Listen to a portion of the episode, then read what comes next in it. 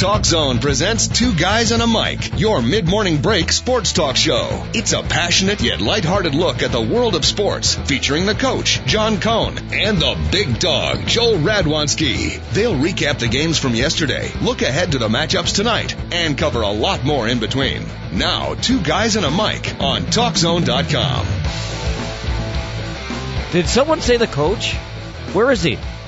Is he on vacation? He must be because I'm in his chair. And it feels good. I like to be in his chair here. Rusty Silber here with you, and I think we got the big,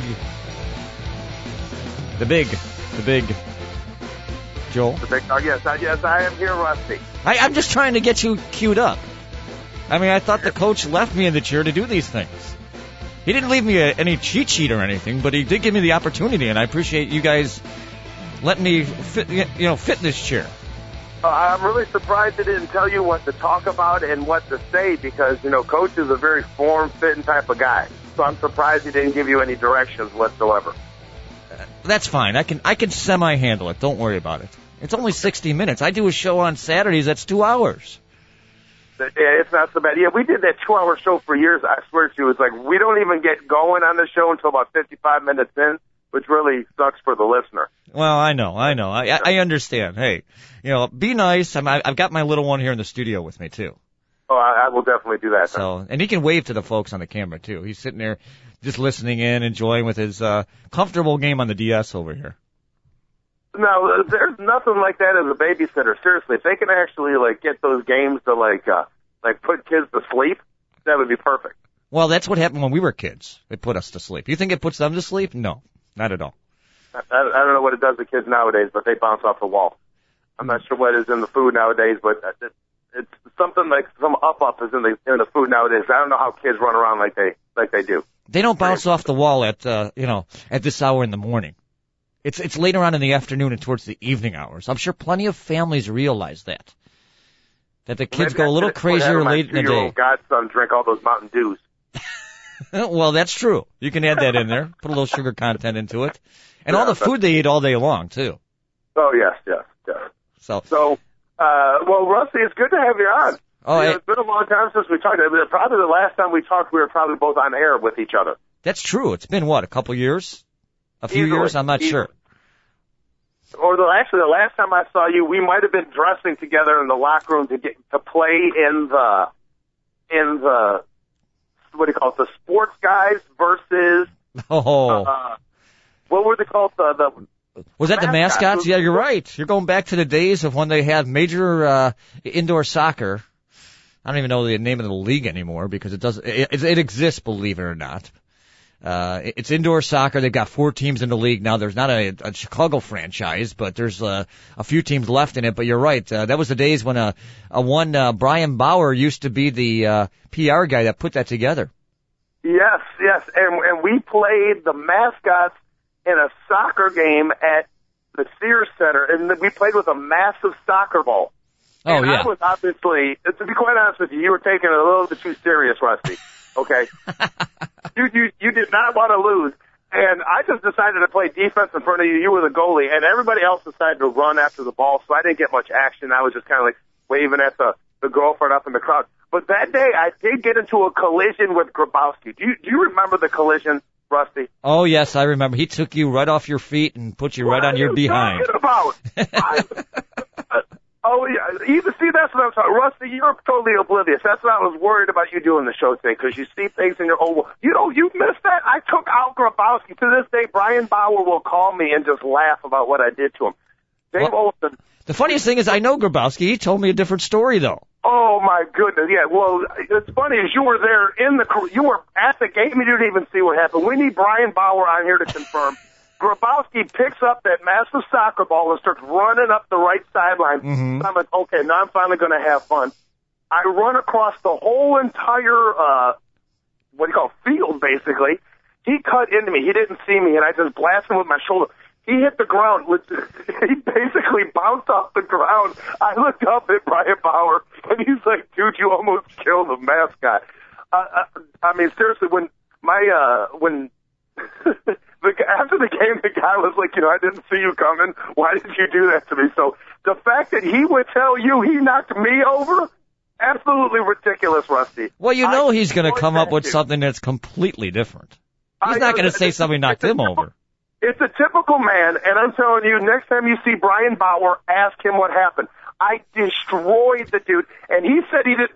He he made eye contact right with me and lowered his shoulder. Then he said after the game, "I didn't see you coming." Uh, What a oh that's and he, then he tells you he blew me up. That cracks me up. That's, that's Well, what do you expect? It's years later, you know? It's years later. We'll have to rerun the tape back and find that, you know? We'll, we'll have to see if Brian Bauer's I got tape of that. Have it on film. So- I don't know if we have it on film, but the guy that said it all at Brian Bauer, trust me, he he will he will be more than happy to tell you what happened. hmm Hey, by the way, if anybody wants to see a picture of the goofy mascots and people like, uh, you know, Joel and myself, what we look like on that crazy day, I have it on my Facebook page if you want to see it. it. It's under photos. You'll laugh at it. We got a picture of all of us together. I can't believe I still have that picture on there. Well, you've been on Facebook that long. I, I hate to say I have. I, I think I've only been like a like two years or three years because I was just sick of everybody being like, "Look at me on my Facebook page." So they're all right. I will. So Sh- share it on the two guys in a Mic Facebook page after the show. I- I'll definitely do that. I'll And see if then I can. so everybody, everybody can check it out. For I, I think. Dave wants to see this picture. Actually, I do. Yeah. Actually, the soccer ball looks bigger than us. I'll have to say that. But it's funny. It's funny that Joel brought up the fact of tackling Grabowski. Because that leads us perfectly right into these Pro Bowl selections that came out yesterday.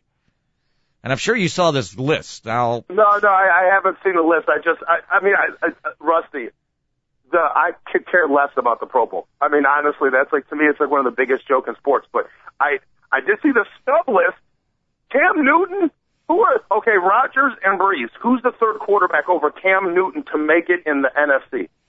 uh, who else would it be? Uh, you got, uh, you got the favorite up in Green Bay, Aaron Rodgers. Yeah, that's it. Besides Rodgers and Brees, who are one two. Those are the Eli, Eli Manning was number three. Oh, that's it's a joke over Cam Newton. This year, Cam Newton had one of the greatest seasons any NFL quarterback, any player's had as a rookie. He's had the greatest season in NFL history as a Well, rookie. Well, you know, it's kind of funny because right before the show, I brought up the fact of something that was interesting. They've got Tim Tebow on a supplement list as a possibility of being on the Pro Bowl. And I'm saying to myself, wow, well, wait a minute. He's had a decent season. And you're right. Cam Newton's had a good season too. Well, they got they automatic. The, the NFL came out. Oh, by the way, Tim Tootin is Tim Tebow is the second alternate. Why do they got to say that? Well, you know, I, I, I sit there and I laugh at the list too. Now, all this is is just extra money for the players if they make the Pro Bowl. I don't know what it is these days. Is it ten thousand, fifteen thousand? It's not much. And yet the game itself is not as popular as like an NBA All Star game or or a uh, what do you want to call it the uh, All Star game for Major League Baseball either. Well, and I, I, I, could care less about the Pro Bowl. I mean, honestly, all I want to, who are the Bears that made it? I have no idea. I'm assuming the only Bears that made it were Tillman, Briggs, Urlacher, Peppers. Actually, there was uh, a total of five. You got Matt Forte Okay. and uh, Yeah, also a special didn't, teamer. Peppers didn't make it. No, he did not make it. No. He was he was he missed the cut. Okay. and then so the other one is Corey the Graham. Special, the, the specialty, yeah. Yeah, Corey Graham. You know, the sad thing is, I'm shocked that Devin Hester doesn't make it. uh, you know, Devin Hester deserves to make it as the as the return guy. Just the simple fact that nobody kicks him the ball, and when he does get it, he has a chance to go. That uh, Devin Hester definitely was snubbed this year. I mean, uh, uh, the person they took as a kick returner for the NFC, Patrick Peterson of the Arizona Cardinals. he well, I have no problem with that whatsoever. Well, I mean, had- I, I'll be honest. I didn't think he was okay, but I didn't think he was better than Devin Hester. But Rusty, I haven't seen the list. I know that Patrick Peterson had four touchdowns of 85 yards or more this year in return punt returns. He was phenomenal. What do you mean he didn't do nothing? I, That's incredible. He set the record for most punt returns in a season. I, I, I stat wise, yeah, but I still think wouldn't you be more scared of Devin Hester than Patrick Peterson? I, I absolutely would, but it's not like they gave it to a chump. I mean, he broke a record. He broke. He holds a record that Devin Hester doesn't hold. Hey, you, you hold you, hold- you hold good ground there. There's no doubt. I mean, hey, if you can run the field like that, I'll give you credit for that. I'll give you credit for that there. I, I, I got to be honest. Why don't you just put Patrick Peterson as one of the corners in that? Because in the NFC, how many corners deserve to be a Pro Bowler? Because if you read the Pro Bowl starters at cornerback, I, I, I bet you they're not that good in the NFC. You got What- what? Charles Woodson, Green Bay. Not a bad Old choice. there. and slow, doesn't even play corner. He plays like a Well, that's a what they got him listed as. You got Char- uh, you got uh, Carlos Rogers from San Francisco. Pretty good Uh, defense this year. He's, he's a stud. He's a stud. And then then you got this guy uh, Charles Peanut Tillman from the Bears. So there you go. So those, those are your top three, and that's awesome that Tillman finally made a Pro Bowl. He definitely deserves it. But you see what I got you. Charles Woodson doesn't even cover people on the outside. He plays weak outside linebacker basically for the Packers. And you know, I mean, that's you can you can you. I know they call him corner. Watch a Packers game. When does he ever be outside on the wide receiver? It seems like maybe one out of every three plays he's out there. So uh, the they should have Patrick Peterson in there somewhere and just I mean- have Devin Hester on the team. But I mean, I can agree. I mean, tell you the truth, the Packers defense hasn't been good all season. And I know Packer fans are going to scream at me, you're 14 and 1. They have not been that good. Do you know? Do you know what the Packers have been awesome at? Is they do give up a lot of yards, but they do take the ball away from you. Mm-hmm. And and, and so you kind of look at your stats. If you're going to be the 31st worst pass defense in football, well, they're really not the 31st worst pass defense in football. Yes, they are in yardage, but if you lead the NFL in interceptions, Rusty, I'll be more than happy to give up 100 yards in passing to you if I get one interception out of it. Because that, that for Aaron Rodgers, how many points is an interception? That's like it's mm. guaranteed three, isn't it? You got Aaron Rodgers on the field. Well, take a look at the guy that probably deserves to be there, and he did get selected on the on the outside linebackers, Clay Matthews. Oh, oh, no, without question. You I mean, hands Pack- down. I agree with you, 100% there. you know, the, the Packers will drop him in coverage. And what happens is the, who's ever playing the Packers just designated two guys to block nobody because he just dropped off. And all of a sudden the quarterback throws the ball and he catches everything. He is turning into one of the greatest defensive players. If you look at his first three years in the season, they're as good as any defensive player has ever had. Think, think about what he's done the first three years of his career. He's led the NFL in sacks. Now he's intercepting passes, returning them for touchdowns and uh, he's won a Super Bowl, and basically he was the best player on that defense last year. I know Woodson was the defensive MVP, but The only thing is, it's hard to talk about last year when you got to talk about this year. I mean, we know what they did last year. It's this year is what counts. oh yeah, absolutely, absolutely. But let, let's face it, it's almost these awards end up being like career achievement awards. It always seems like that. Like the guy makes the Pro Bowl the second year after he he should make it. Like you have to have two good years in order to make it into the Pro Bowl. True. And then uh, throw in another Packer, B.J. Raji. I mean, his size, his quickness to get to the quarterback. I give a lot of credit there. I think it's deserved. Did To you be oh, know a- he made it? Okay, because yeah, I haven't seen who made it. And the the Packers played two defensive linemen, and they start like I was saying, they put cornerbacks playing linebacker. They play like these hybrid defenses, and it all evolves around the fact that B.J. Raji could be just massive in the middle and take up a couple blockers on every play, so it allows the, the Packers to put a bunch of playmaking defensive backs on the field. So I mean, it, B.J. Raji, his numbers aren't good, but his impact is incredible. That is impact is incredible. What about the 49ers? Let's give kudos to those guys on the West Coast. I mean, that's Jim Harbaugh led team. I mean, this defense for the 49ers, they allowed what, one rushing touchdown, which came this past week Yeah. from Marshawn Lynch. I mean, they've got what, four or five guys that were named on the defense to, to the Pro Bowl, eight guys total. Wow. Oh, that's uh, you know, and the the 49ers did play very good football all year. It wasn't they they, they didn't like pretty it to death. It was just you know good, solid, ugly football. And defensively, uh, uh, Carlos Rogers definitely deserved the Patrick Willis. He's there, yep. Without question, without question deserved. I'm assuming Donte Whitner is another guy that made the Pro Bowl. Who was the other one from their defense? Actually, Donnie Whitner didn't get there. Uh, Okay. You're right about Rogers. Carlos Rogers, uh, one of the cornerbacks. Also, Patrick Willis. You picked up on that little linebacker. Uh, Uh, Justin Zach Justin Smith made it. I mean, Justin I mean, Smith. and tomorrow, uh, Dashon Goldson. Okay. Well, that's that's, some good, that's a decent defense. They got a really good defense over uh, in San Francisco. But one thing their defense was helped out on this year was the fact that their offense stayed on the field all day long. I mean, Alex Smith made no plays. They just kept getting first down after first down. And next thing you know, they they would beat you like sixteen to six, and you're like, what just happened? We just got our butts handed to us, and they didn't even do anything offensively. Hey, I like the fact the 49ers got this many players for a team. You know, nothing against Mike Singletary. I mean, I thought he was an outstanding coach. I think they, you know, picked up a lot of good players over the last few years, but finally maybe things developed maybe a little bit too late for Mike Singletary. And Jim Harbaugh took it over, got things straightened out the way he wanted it to, and look what this team has done this year. Uh, well, I, I know one thing. I, I forget the guy's name, but the one thing that they've taken advantage of. You talk about the players they picked up. They have a Samoan guy from Idaho that plays guard for them. His name is Sapolo. That guy had to have been. Please tell me he was one of the offensive linemen in the NFC. I know the. I know Evans and Nicks from the Saints obviously made it. If they didn't make it, they got to they got to redo the votes on this. I'm sure they made it. But the kid from San Francisco, their offensive guard, is he? Did he make it? Uh, you got Joe Staley. That's the only one I see from the offensive line for San Francisco. Okay, well, yeah, he deserves it. He's awesome. Well, they they've got a Samoan guy from Idaho named Sapolo. If you watch the 49ers play, he pulls on every play. It's amazing. This dude's like 350 pounds, and when you see him pull around, a, that's why the 49ers are so good. This kid's a rookie. He's killing people. Mm-hmm. It, I guarantee next year in the whole after you do it one year, you get the Pro Bowl. He's uh, like he might be like a first team All Pro by the time he's uh, by next year. The kid's that good, so look out for him. You know, Joe, it's funny you mentioned the offensive line because you can probably name a, a dozen players that probably deserve it throughout the year. That is the most underranked position in any football team. Okay, well, did, did Nicks and Evans from the Saints make the team? Uh, what? Watching those two with uh, the other day with the Saints. I, I have like 20 people over my house every day during football games. We were just watching these guys just throw John Abraham around, and John Abraham, John Abraham just came off a four sack game. He didn't even sniff Drew Brees. Mm. On, uh, on on Monday night, it was just absolutely amazing. Actually, the Saints. I didn't want to bring up the Saints because they're just breeze past people the way they're playing right now.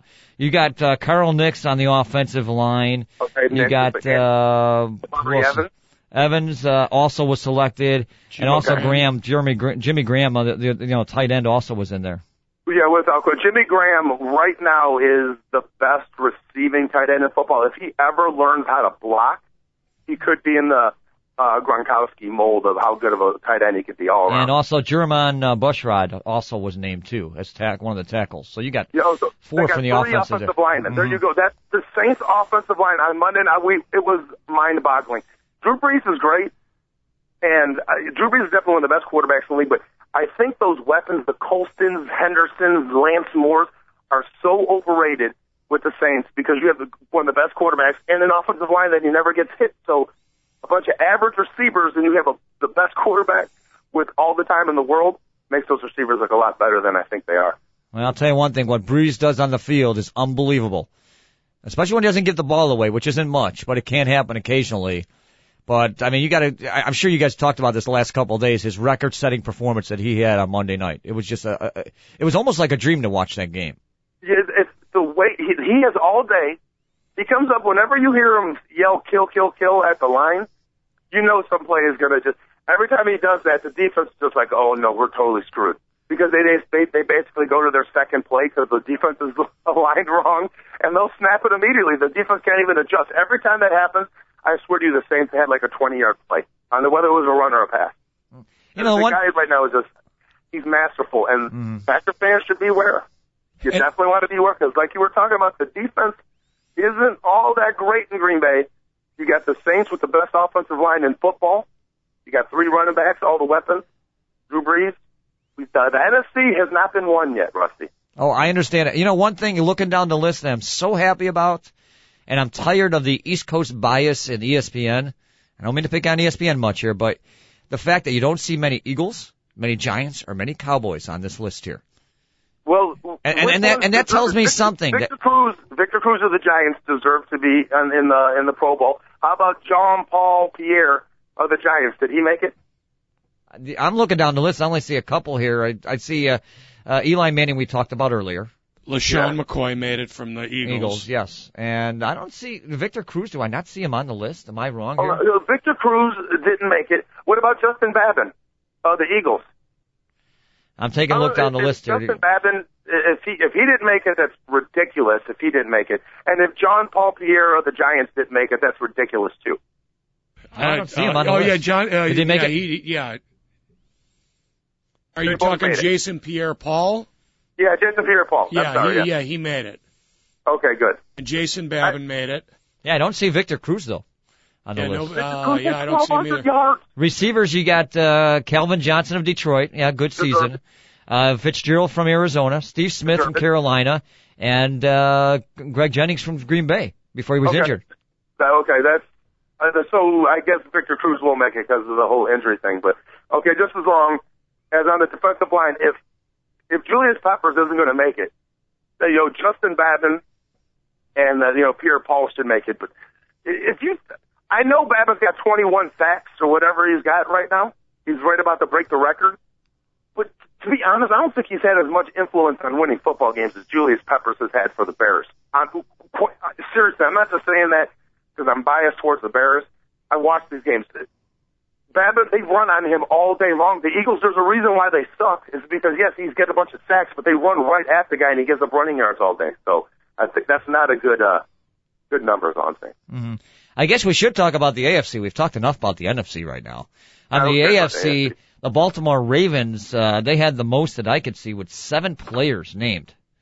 If you can believe that. uh, they're the paper champion, Rusty. That's every year. The the Ravens have the most Pro Bowlers. At the beginning of the year, they look like they're the best team on paper, and then they all it is is uh, Ray Lewis dancing and not and talking, but not doing the walk. That's Of course, I will throw this. I just noticed the Patriots had eight players this season. well, That's- let's see. that Logan Mankins, Tom Brady, Wes Welker, Andre Carter, uh, Vince Wilfork, all those guys are obvious right there. Those, I mean, uh, Gronkowski. Okay, I mean that's well, that better be. That better be for sure. with- yeah. with So those right there. If you look at the AFC's offense, we were talking about this yesterday. I haven't. I, I just want you to read the starting offense if you had it because we were talking about this yesterday. My buddies about how good the AFC starting offense would be this year. It's Okay, here- how he- good the players are. Here's your starting offense. At quarterback, Tom Brady. Uh huh. Uh, running back, Ray Rice. Uh, whew. Fullback, Vonta Leach. Oh, he's had a phenomenal year. Your wide receivers are Wes Welker and Mike Wallace. Okay. Your tight end is Rob Gronkowski. Oh, that's a stretch. Your tackles are Joe Thomas and Jake Long. Dang. Your guards are Logan Mankins and Brian Waters. And your center is Morkai, er, uh, Maurkice Pouncey of the yep, Steelers. yep. That, that's a pretty good offense. And the defense, too, would all be phenomenal. The AFC this year is is really low, loaded, Rusty, because that's a pretty good starting offensive lineman for an for an all pro team. And it's kind of cool they picked Mike Wallace, who's had a phenomenal year.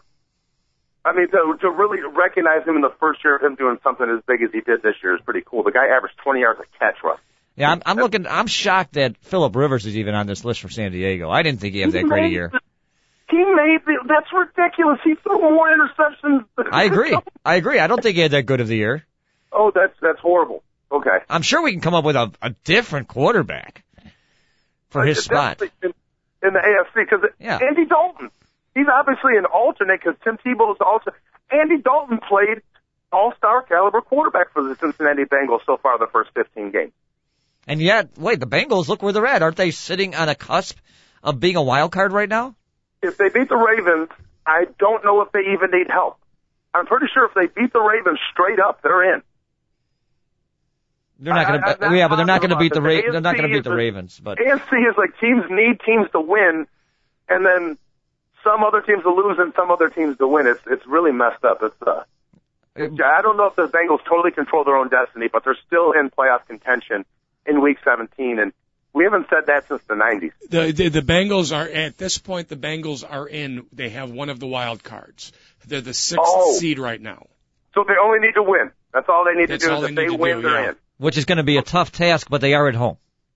Hmm, And, and let's, let's face it, the Ravens uh, have all that talent, but the uh, the Ravens, who I'm sure Haloti Ngata is one of the defense. Can you say that again, please? Haloti Ngata. Okay, I just want to make sure you said it right. Okay, go ahead.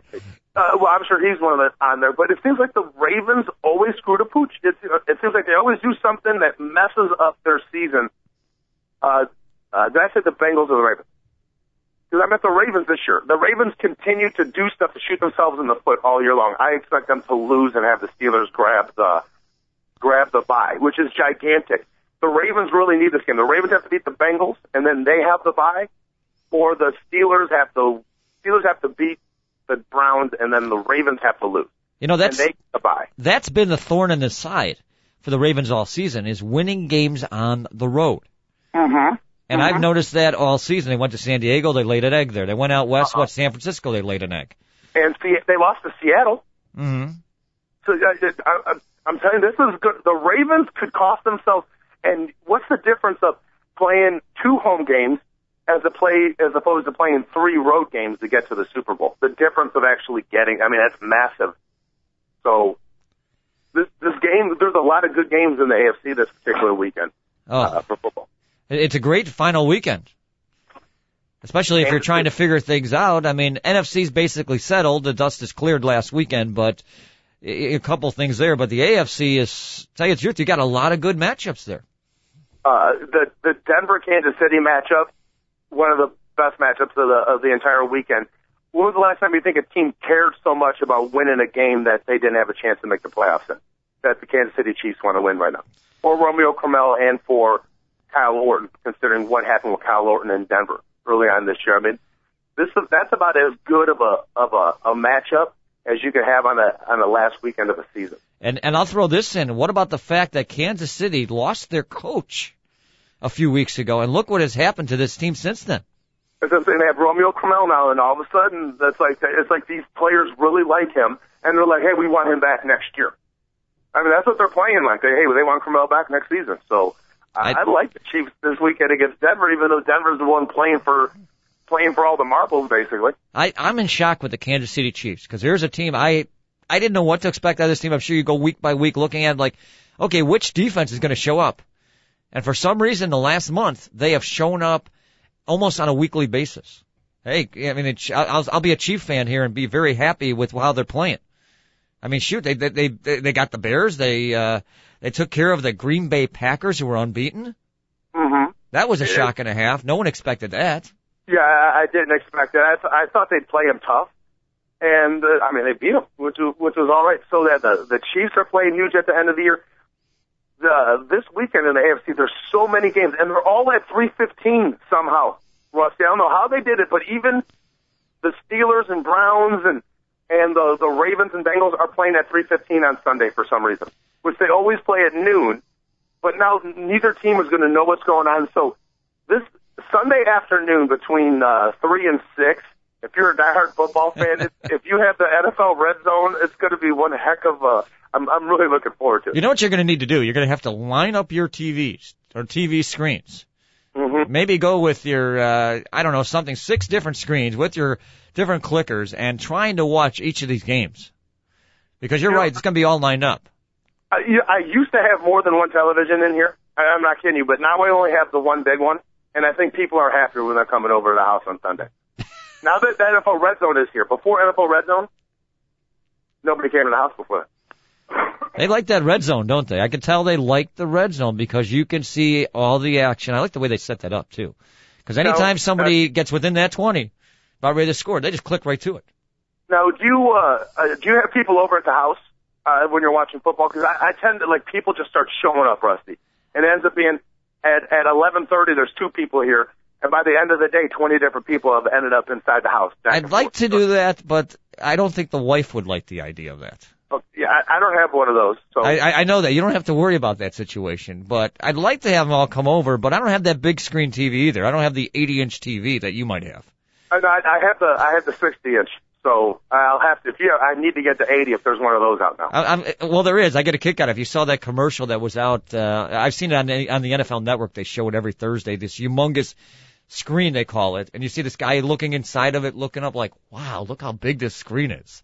And I, I'm sitting there thinking to myself, where can somebody put that thing? You can, you need a wall that's got to go from one side of the room to the other side of the room. And there's not many wall space that's available. I'm sorry. Not my place. I can get I can get that hung for you though. you can get it home?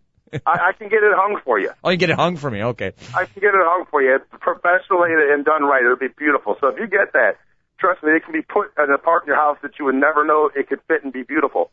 And I can have it feng shui so it'll be put in the perfect part of the house. You know what the hardest part is? How, how would you get it through the door? it doesn't come in pieces. We know that. Well, those things are, they're not that thick. I mean, they're not that thick. They're only like six inches thick. True. Walking right through your front door. True. But is the is the doorway big enough? Do you think about that? I, they'll figure it out. If you can get an 80 inch television, that's what's that? Uh, almost seven feet of television. I'm sure Will Perdue could walk into your house. I'm sure you can get a TV. You know, when I saw that commercial for the first time, I started thinking of uh, Dallas, Texas uh, stadium down there. You know, Jones' uh, big screens that he's got above the field. And I'm sitting there thinking to myself, boy, if you're going to have big screens above the field, you might as well put it in your house. No, it's, it's 90 feet, I think those TVs are. Uh-huh. I'm not, I forget how long it is. Maybe it's a 100. Like, you get, no, it's got to be at least triple digits. Maybe it's a 100 meters. I don't know what it is. But those things are massive, massive TV. Those things are insane. I, I mean, I don't know how much it cost him. Was it something 30 million per television? Well, hey, he's got the pocketbook for it. Yeah, but how many extra tickets do you have to sell to make up for that 30 million bucks that you're spending for a TV? And actually, I think it's more like a 100 million. Well, the only thing is you need a team down there to make it work. Well, well, they do. Oh. And I know that, and the only problem is uh, they're all superstars. They've got 22 superstars out on the field. They don't have any any guys that do the little things right. It seems like every single guy that you look at on the Cowboys, you look at him, you're like, well, yeah, that guy's a really good player. I wonder why they're not doing better. I've Seems not like been impressed with the Dallas Cowboys all season. And it starts with their defense. And maybe Cowboy fans can scream at me all they want. I'm not happy with what I see in their defense. And then you can go with their quarterback too. Tony Romo, injured. They're not, I mean, they're in a big game this weekend.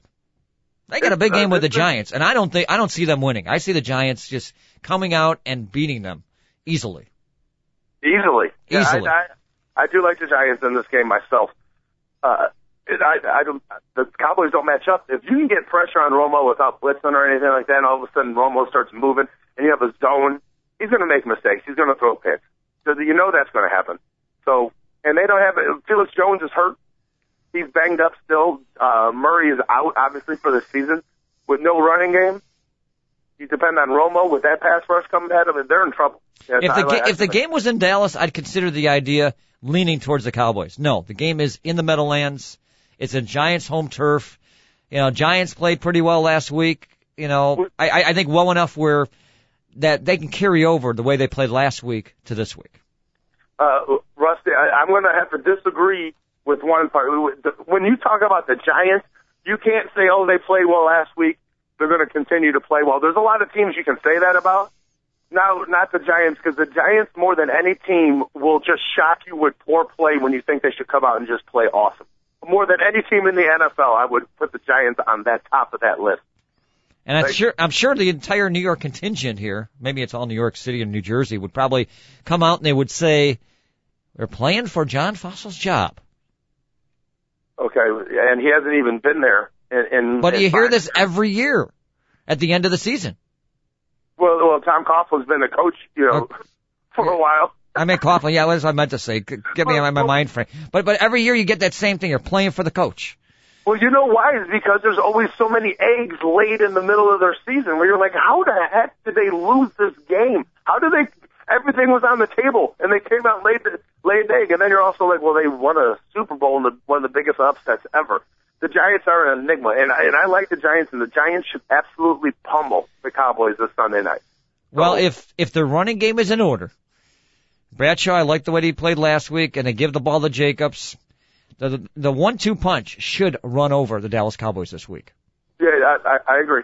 I, I totally agree. That's exactly what should happen. I just, if you look at like, um, what, what the heck? The Seahawks were the worst team in football this year. They go into New York and they pull the pants down on the Giants. But you know what? They shouldn't be looking past the Cowboys, right? How could you look past this game? It'd be impossible, right? They should be ready to play. I, I I tell you the truth, if Seattle didn't get the start they had, they'd probably be a playoff team again.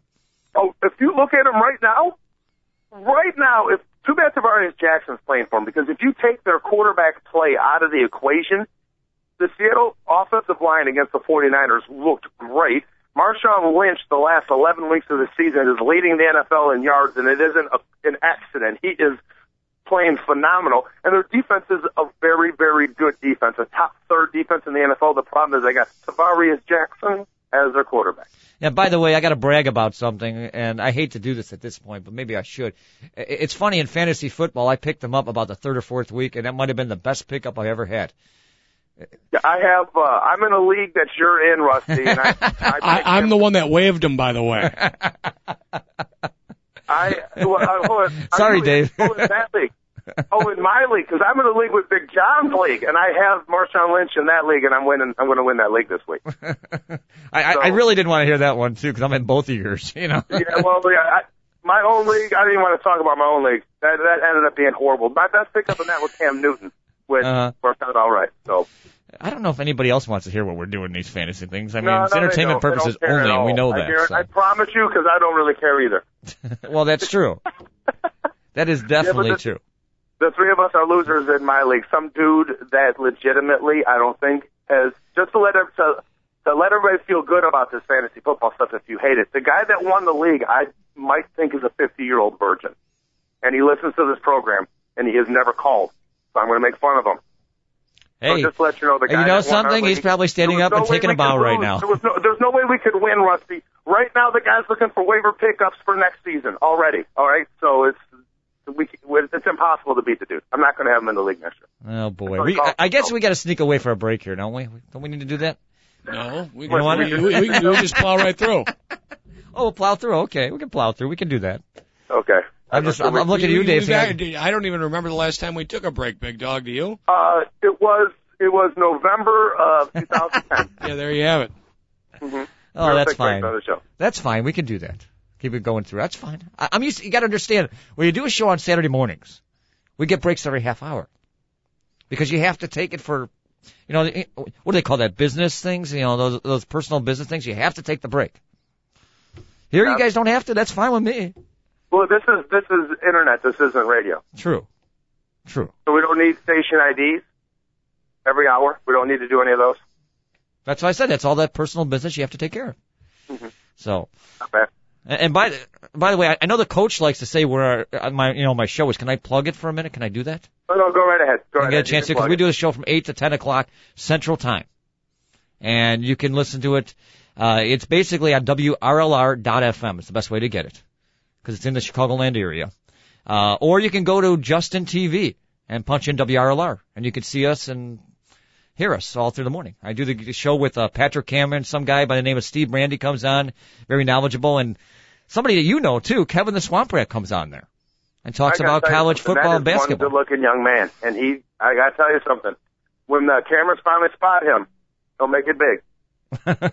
True. That's all Kevin's missing is the camera. And Yeah. when they finally get a hold of him, he's the next shoot, uh, superstar in this business. Well, you know something? I've tried to bring him into the studio.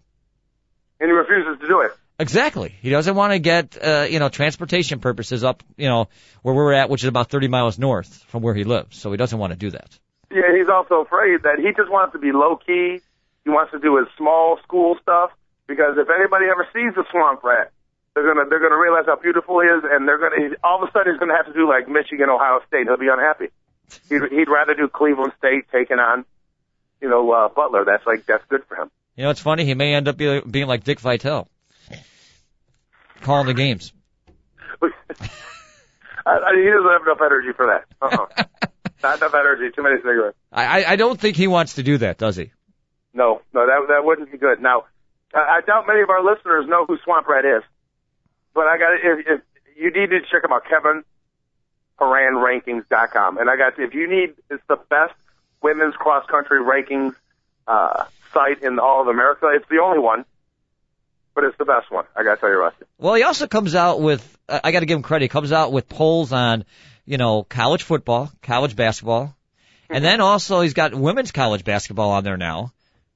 And he, I think I'm trying to think if he's doing volleyball on there. If he did that, Well, like I said, he's got the cross country. Yeah, I know that. I, phenomenal. Uh, you read that, and you just want to go out and run as fast and as far away from that as you possibly can. I, I'll tell you something. I I was reading some of the stuff that he did, and I was I was amazed by it. You're right. It was a four star performance. Oh, okay, good. Giving the swamp a hard time. Yeah, he's texting me now. I just got a note saying thanks. Oh, t- talk zone here. Coach isn't here, but we're having a good time without him. You know that. Yeah, it's easy. It's easy. You know, the man uh, working with John Cohen every day. I mean, uh, when we we hang the phone up, he'll yell at me for messing up on a word or something like that. He's he's like a drill sergeant, Rusty. So I'm Oh. going to enjoy not wor- not being able to do a show without worried about having to make a mistake or something like that. See, I'm worried. I'm worried. I'm, as I said earlier, I'm sitting in his chair and I, I can't get comfortable because this chair has been worn by him too too long. Well, I mean, the It's a big chair to six foot fill. 102 pounds. He can't really put that much of a dent in the chair. True. I can't go along much more with that. That, that, that chair was actually actually custom bought for uh, Jonathan Hood, believe it or not. Really? Yes, that's why it's so large. Okay, so it's bought for Jonathan Hood, and a guy that's 102 pounds sits in it every day. So it's like that's like definitely overkill on the chair. Yeah, we were we, we were having a situation uh, with with broken wheels on the chairs. We'll just leave it at that. So we had to get something a little Oh man, stronger. you gotta get better chairs. Why don't you take? Why don't you walk here? I'm sorry. Okay, Let's just, we can move on. Are you sure? Are you positive Yeah. about this? Oh I'm boy. just imagining Jonathan Hood sitting in chairs and breaking them all the time, getting all frustrated. You know, like, oh man, you got to get more expensive chairs. You know, but it's always easy to blame the chair when you're 480. Oh, and you would think you're sitting down with this too. Uh, yeah, we should go on, shouldn't we? Um, let's go on with the bowls yesterday. I don't know if you caught any of the Little Caesars Bowl. I happened to catch this, uh, you know, yesterday afternoon, and it, it was on about four o'clock. I just happened to be home watching the game, and I got to give credit to Western Michigan because they really, I mean, Purdue's not that great of a team. Trust me, you know, kind of mediocre, middle of the road team of the Big Ten. Sorry, Boilermaker fans, you know this is an off season for you, and you barely made a bowl game, but Western Michigan, you know, forced uh, a few turnovers but they I'll give credit to their coach because it, it, it wasn't the fact hey we're going to lay down and let Purdue win our game here. They fought hard. It was a great game, and they were doing basically you know let, let you do a lateral pass you know t- to the uh, to the fullback which happened to be the second quarterback and then they're throwing the ball down the field right off the bat. I mean Oh, there was no they- stops out there. They they just ran- kept doing things. They they ran a, a, a flea flicker to Jordan Martin, who had a, a phenomenal game yesterday. Jordan Martin, all- first team All American wide receiver for Western Michigan, had 265 yards in receiving in a game against a Big Ten team. Yeah, they run the flea flicker on the first play, and the offense, who knew that they were going to score on that play, they don't huddle for the extra point. They run up, and right when the ball is snapped, they get into the they get into a kick formation and run a a trap play for a two point conversion off of a field goal attempt. It was beautiful. So all of a sudden it's eight nothing Western Michigan. And you're like, what the heck? And then that game was really exciting, Rusty, because Purdue onside kicked twice in the first half and recovered both of them. Well, I, I, I like the first kick because even the kicker made comments like, gee, I didn't think that ball was going to make it 10 yards. Yeah, yeah. I mean, that looked like slow motion. It's just spinning and going over the top and going over the top. And it's like everybody watched the ball. literally watching it. The, it crossed the 10 yard marker about three yards from the sideline. That's where it went, finally went 10 yards. It's three yards from the sideline. And it took four seconds to get there. Would you say four seconds? Is am I am I overreacting? It might have been long- five. It might have been five. I said everybody was watching the ball. Like, is this thing going to make it? everybody- in Western Michigan was running down to cover a kick, and there was like eight Purdue Boilermakers around the football waiting for it to go 10 yards. Uh, maybe not eight. There was definitely four on.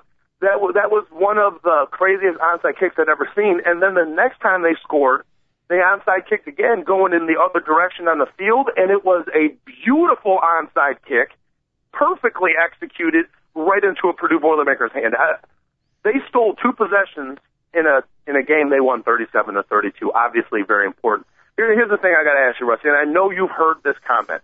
Oh, it's a bowl game. They'll do anything. They're pulling out all the stops, and that's what they did after the two point conversion, right? Mm-hmm. Is it, do you think is that really true?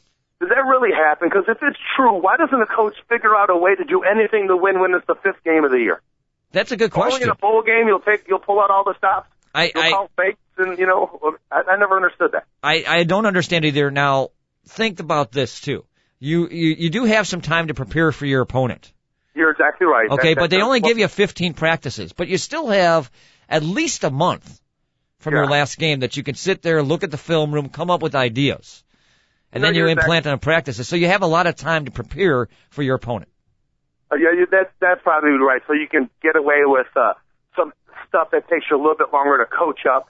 Like, hey, we're going to run this play, a trick play, and we're going to get right into the on the ball, then run the play. You know, you can do that stuff. I, I guess when you're preparing for a week, these coaches are so freaking anal, and you only get 20 hours with your team per week, and three and a half hours of that is the game. So you get like 16 and a half hours of practice time. So they don't want to waste a half hour on teaching them a trick play when they would in December, like you're saying, when they have all this time. But uh, but just the attitude, you, it, it does seem like they are more likely to like go for it on fourth down or or call a fake. And I, I just have never understood that. I don't think it should make any difference. You know, if if you, I don't know if I don't know if you have watched many of the MAC games this year, and I've caught some of the Well, do. games. And I, Uh, I'll tell you one thing: the MAC tries things. rugby, That's what I do is watch MAC football. Well, I was just going to say they try things out there. I mean, there's some crazy games in the MAC this year, and for some reason, those coaches are, they do a lot more things than you see in the Big Ten. Oh, they definitely do. It, do, it does seem like they're more willing to take a chance. Where, like in a Big Ten, oh, you went for it on fourth and two, and it cost your team a game. That's horrible. You do that in the MAC. You know, there's 50,000 people who, complain about it. You do that at Ohio State, there's 50 million people who complain about it. And maybe that's what it is. Like, maybe you're more apt to take a chance if uh, you don't think, you know, Buckeye Nation is going to come down and kill you if you make a, the wrong decision. Of course, there was one other game last night. Uh, North Carolina State uh, beat Louisville in the Belk Bowl, which I'm still trying to figure out what a Belk is. Does anybody know what Uh, that is? Uh, yeah, it's uh, they have 300 department. Belk has 300 department stores in the southern part of the United States. The department store chain, so it's like Nordstrom, but in the south. Hey, it's it's almost like the beef. Uh, what was that? The uh, the the beef O'Brady Bowl last Dude, I week. thought beef O'Brady. O'Grady, was- O'Brady. I don't know. I'm still lost. I thought it was a canned meat, and uh, David Olson informed me that it's actually like a Bennigan's in the south. Is that what it is? Okay. Yeah, is. I, I don't know where they come had up with no these idea. names. You know, these names that you know, 35 bowls, and we talked about this on on on last Saturday on our show. You know, with with Kevin the Swamper. These names are just killing us. You, you know, I, I went I went through the college football encyclopedia back when I used to do. We used to do this every year. We haven't done it since we've been on the internet. But I would come up with bowl names, and we'd have people like you, someone like you, Rusty, and you would have to tell me whether or not it was true that this ever was a bowl in the history of college football. And I'm not kidding you. I when I got the list and started reading off, I had to go check the answers because I even though I wrote them, I forgot which ones were right and which ones were wrong. That's that's how bad it is. So like stuff like uh like the New Jersey Bowl. Has that ever been a bowl, Rusty? The New Jersey Bowl. Yes or no? I'm thinking back in my memory bank. I think there was a New Jersey Bowl at one time. Yeah. Yeah, I'm sorry. I'm sorry, I totally messed up. It was the Garden Bowl. That's what they called it, the Garden Bowl in New Jersey, because it's the Garden State Bowl. I mean, it's, it's crazy names. They have like the MicronPC.com Bowl. Oh yeah, that was a bowl once. Illinois scored 63 points in that bowl. One of the few games they look good. Uh, Don't forget uh, the Gaylord Bowl. Remember that? that one I don't remember. Uh, there was a Gaylord Hotel. They had the Gaylord Bowl for three years. I'm not kidding. I'm not making that up. And it was, last year was the last year of it. But Gaylord Hotels in Memphis every year had a Gaylord Bowl. Hmm. See, that, for some reason that one doesn't stand out to me. I know uh, that's why I'm I'm not making fun of it, but shit, that's how many bowls. It, how you don't exactly expect that as the name of a, of a college football bowl, do you? Not at, not at all. Not at all. There's hey, there's two bowls today to talk about. The military bowl. Here's another new one for you. The military bowl with Air Force taking on Toledo. Yeah, they've been this bowl's been around for like three or four years. Which sounds new to us, but, uh, Yeah, but it, it, of it used to be the Bell Helicopters Armed Forces Bowl. I, I think this should be a good game. I like Toledo to, to possibly win this game because the way Toledo played against Northern Illinois in one of those craziest games of the year, uh, this might be, if they come out with some pretty good offense, I think they're going to run past them. That's, that's my I, best guess. uh, uh, just let you know, I've uh, been picking games. Like everybody wants to know, I'm seven and eight, seven and one so far this game. Uh, uh, Air Force is going to destroy Toledo. Toledo has no defense. Air Force has one of the greatest quarterbacks in America this year, Tyron Robinson. He's going to go for his fourth consecutive bowl win at Air Force. So uh, I, I like I like Air Force big time in this game. I'll keep an eye on it. Should be a good game to watch anyhow. If there's a lot of offense in this, it'll be a good Uh, one. Air Force, the, okay, the over-under in this game better be at least 70. It better be because I I guarantee you Air Force scores at least 45 points in this game. I'm calling it. Oh, I know you're calling. I'm checking on the numbers on this. Uh, I'm looking it up here on the computer to see how much, uh, it's actually 70 and a half. Oh, it's okay. There you go. Well, I said it should be 70, so I hit that. And Air Force is how big of a favorite? Favored by, I think it's four and a half. Let me look at that again. Actually, it's three. They're favored by three. Okay, so oh, that's good. So it's a, they they're considered a close game. They're definitely considered a close game. Yeah. I, so they're picking in this game right now. They're picking the score to be uh, 37 to 34. That's what the experts are picking the game to be right now. So expect some points, Rusty. I don't know. I'm expecting 52 to 45. I don't know why. I'll I'll take that too. As a as a guy watching TV, I definitely will take it. Uh, one other bowl to talk about today, the Holiday Bowl. Everyone's heard about that one. Uh, without question, one of the when we were growing up, that was one of the highlight bowls of when there used to be 15 bowls and it was cool if you got into one. Hmm And then if you got in the Holiday Bowl, you were a little disappointed, but you were like the second best team in the in the in the Big Ten playing a team. You know how like used to be like that.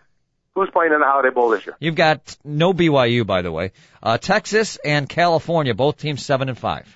Yeah, it, this this uh, game has turned into a Pac-10 versus Big 12. Um, well, excuse me, Pac-12 versus Big 12 uh, matchup about 10 years ago. Uh, here, here's the one thing I say: Texas is inconsistent. They have so much more talent than California. It's not even funny, Rusty. When I, I look at this matchup, I honestly look at it. I'm like, Texas should win by 50. But all year long, Texas, they they've done like uh, the Ravens have done in the NFL. They just have not played well against teams that they should. So even though I think Texas should destroy them, expect a good game. You know, I, I, I know you guys will talk about this tomorrow, but I just want to bring this up because Notre Dame fans have the Champs Sports Bowl game tomorrow with Florida State. And, you know, this Notre Dame team, uh, I, I've been impressed with this year. They don't win the games big. They've won games by close margins. And, you know, a quarterback is somebody that I covered, believe it or not, locally around the Chicago area, t- uh, Tommy Rees. And tell you the truth, he, he has fit in quite well with this Notre Dame offense, this Wildcat type offense. And, you know something? I, I see good things to come for this Tommy Rees at quarterback for Notre Dame if this program keeps going the way it's going right now. Um, well, uh, every time there's another year, there's uh, a few less Charlie White people in the on the team and a few more Brian Kelly people on the team, and that's what Brian Kelly wants. So we'll see if Brian Kelly gets what he wants. But it's, it's I- he's really turned me off about the program and stuff. That's it's difficult for me to say that, but there's so many good players uh, on on Notre Dame. Their middle linebacker, Manti Te'o, oh my goodness, Mm-hmm. he's one of the best players in the country. Well, I'll tell you one thing. Keep an eye on a Davaris Daniels. He hasn't played yet, but keep an eye on him. You know him. He's the uh, son of uh, Philip Daniels, and uh, Oh, he played locally. And I've covered him too. What what a vertical jump that that kid has. And if he gets a wide receiver, once their wide receiver moves on this year, keep an eye on him hooking up with Tommy Reeves the next couple of Yeah, years. yeah, Michael Floyd is uh, is a guy that could end up. That's, right, Michael Floyd right now, the wide receiver you're talking about, is better than anybody on the Bears roster playing wide receiver. Well, there could be anybody on the Bears roster you can put on there to get I, better. I, mean- I mean that everybody, even Uh-huh. even Bennett, their best receiver. And the thing is, the Bears can't get him. That's the tough part when you're looking at draft wise. Unless they can come up with some sort of trade somewhere, they're not going to get him because you know he'll go high, probably top five. Bears are going to be picking around 15. There is definite chance he'll be around uh, and be there at 15. And I don't even know if I'd want the Bears to take him at 15 because there's going to be some good players, Rusty. But we'll have plenty of talk, time to talk about uh, the the Bears roster. I was just throwing out there that Michael Floyd really is a is a good receiver. He is. You know, uh, the Florida State Notre Dame matchup. You know, if at the beginning of the year somebody told us was going to happen, we'd been really, really excited. Now it ended up being two teams that kind of had a disappointing year. But let's face it, either if you win this game, you you springboard into next year for either uh, program because both programs were supposed to be really good in 2012, not this year. So I still think it's a big game. It's a real big game. I still think Notre Dame eight and four was a good season this year. I, I totally do. I totally do. But if you looked at what Brian Kelly was doing, everybody was thinking, "Wow, you know, it's by the, all his players will be juniors in 2012, and that'll be the year that they're they're actually good." So, and White had that really good recruiting year his last year. So, uh, like the kid, uh, the kid J, JT Watt from Glenbard West and Teo will all be seniors. But Teo's going. He is going to go to the pros. There's no way he's staying and playing for Kelly this, this year. I Hey, mean, I- You know, I, I do want to mention, if we can, about Big Ten basketball. College basketball began last night, and if you Oh, might have caught, yeah. you know, if you caught that crazy game that was between Minnesota and the Illini, I mean, in all rights, you know, the Illini should have walked away with this game in regulation. Minnesota fought back from double digit points, tied the game up, pushed them into a one overtime, even two overtimes before the Illini pulled out that game last night. And maybe it's a wake up call for the Illini. Who knows? I, hope it's a wake up call for the Illini. But I'm going to tell you something. Last year, Illinois had all the experience, the Smiths, the Mc, the McCameys, and all those guys, and no, they did. They had no heart, Rusty. They had they lacked courage and heart. Yesterday, Meyers Leonard made a horrible turnover that cost Illinois the regulation, and it had to go to overtime. You know, last year those players would have just dropped their head. Oh, we lost. Meyers Leonard went out and dominated the two overtimes. Like you know, he was like, "I'm not going to be the goat." You know, you have options. When you fall down, you have options. You either stay down there and just admit defeat, or you get up and you do something about it. I was really proud of the Illini last night because they gave the game away, but they didn't give up after they gave the game away, and they actually they grabbed it back from Minnesota. So that was a great game to watch. Also, Wisconsin beat Nebraska easily, 64 to 40, and Notre Dame Irish won their Big East opener. I can't believe it, knocking off Pittsburgh. I was shocked with that. Every year, aren't we shocked by how good Notre Dame basketball is? Doesn't seem like every year we're like, wow, they're a lot better than we thought they were going to be. Yeah, well, the Big East is strong. We know that, but Notre Dame, can they stay with the big boys in that Big East? No, it's going to same thing's going to happen. Is you know, they're going to end up, you know, they'll be ten and eight, or they're yeah, they're playing 18 games this year in that conference. Hey, before we run away, did, I don't know if you heard about this. That uh, Louisville coach Rick Pitino says he's going to retire. Yeah, Not, not to 2017. Yeah, come on. Yeah, like we need to hear that. I had to bring it up. I wanted your response. You know that. Actually, in six years, I'm retiring in six years. He's not going to live six more years. I'm not sure that that's mean. I, I can't believe I said that. But if you look at him, it doesn't look good. Why, why would he come out and say that? Does that make any sense? Well, he's 59. In six years, he'll be 65. Won't you retire at 65? That's common sense. Well, he looks really bad for 59 because I thought he was like 70. He looks horrible. But I mean, what what what behooved him? Why would he decide to? Hey, I'm going to retire in six years. To come out and say that for Social Security. That's the easy way to put it. I'm just trying to. Well, here's what I'm thinking: is is he never going to mention it again? Okay, and so like when he's recruiting in five years, okay, and uh, a guy comes in, oh yeah, I'll, I'll go to Louisville, coach. That sounds great. And then he leaves, and people are like, hey, why did you leave? And he said, back in 2011, I said I was going to retire in 2017. Uh, I don't know, but I know one thing. We got to run out of here. Joel, I hope you don't we- mind. No, we ran out of time too, which I can appreciate. All right. So long, everybody. Rusty Silber and Big Joel.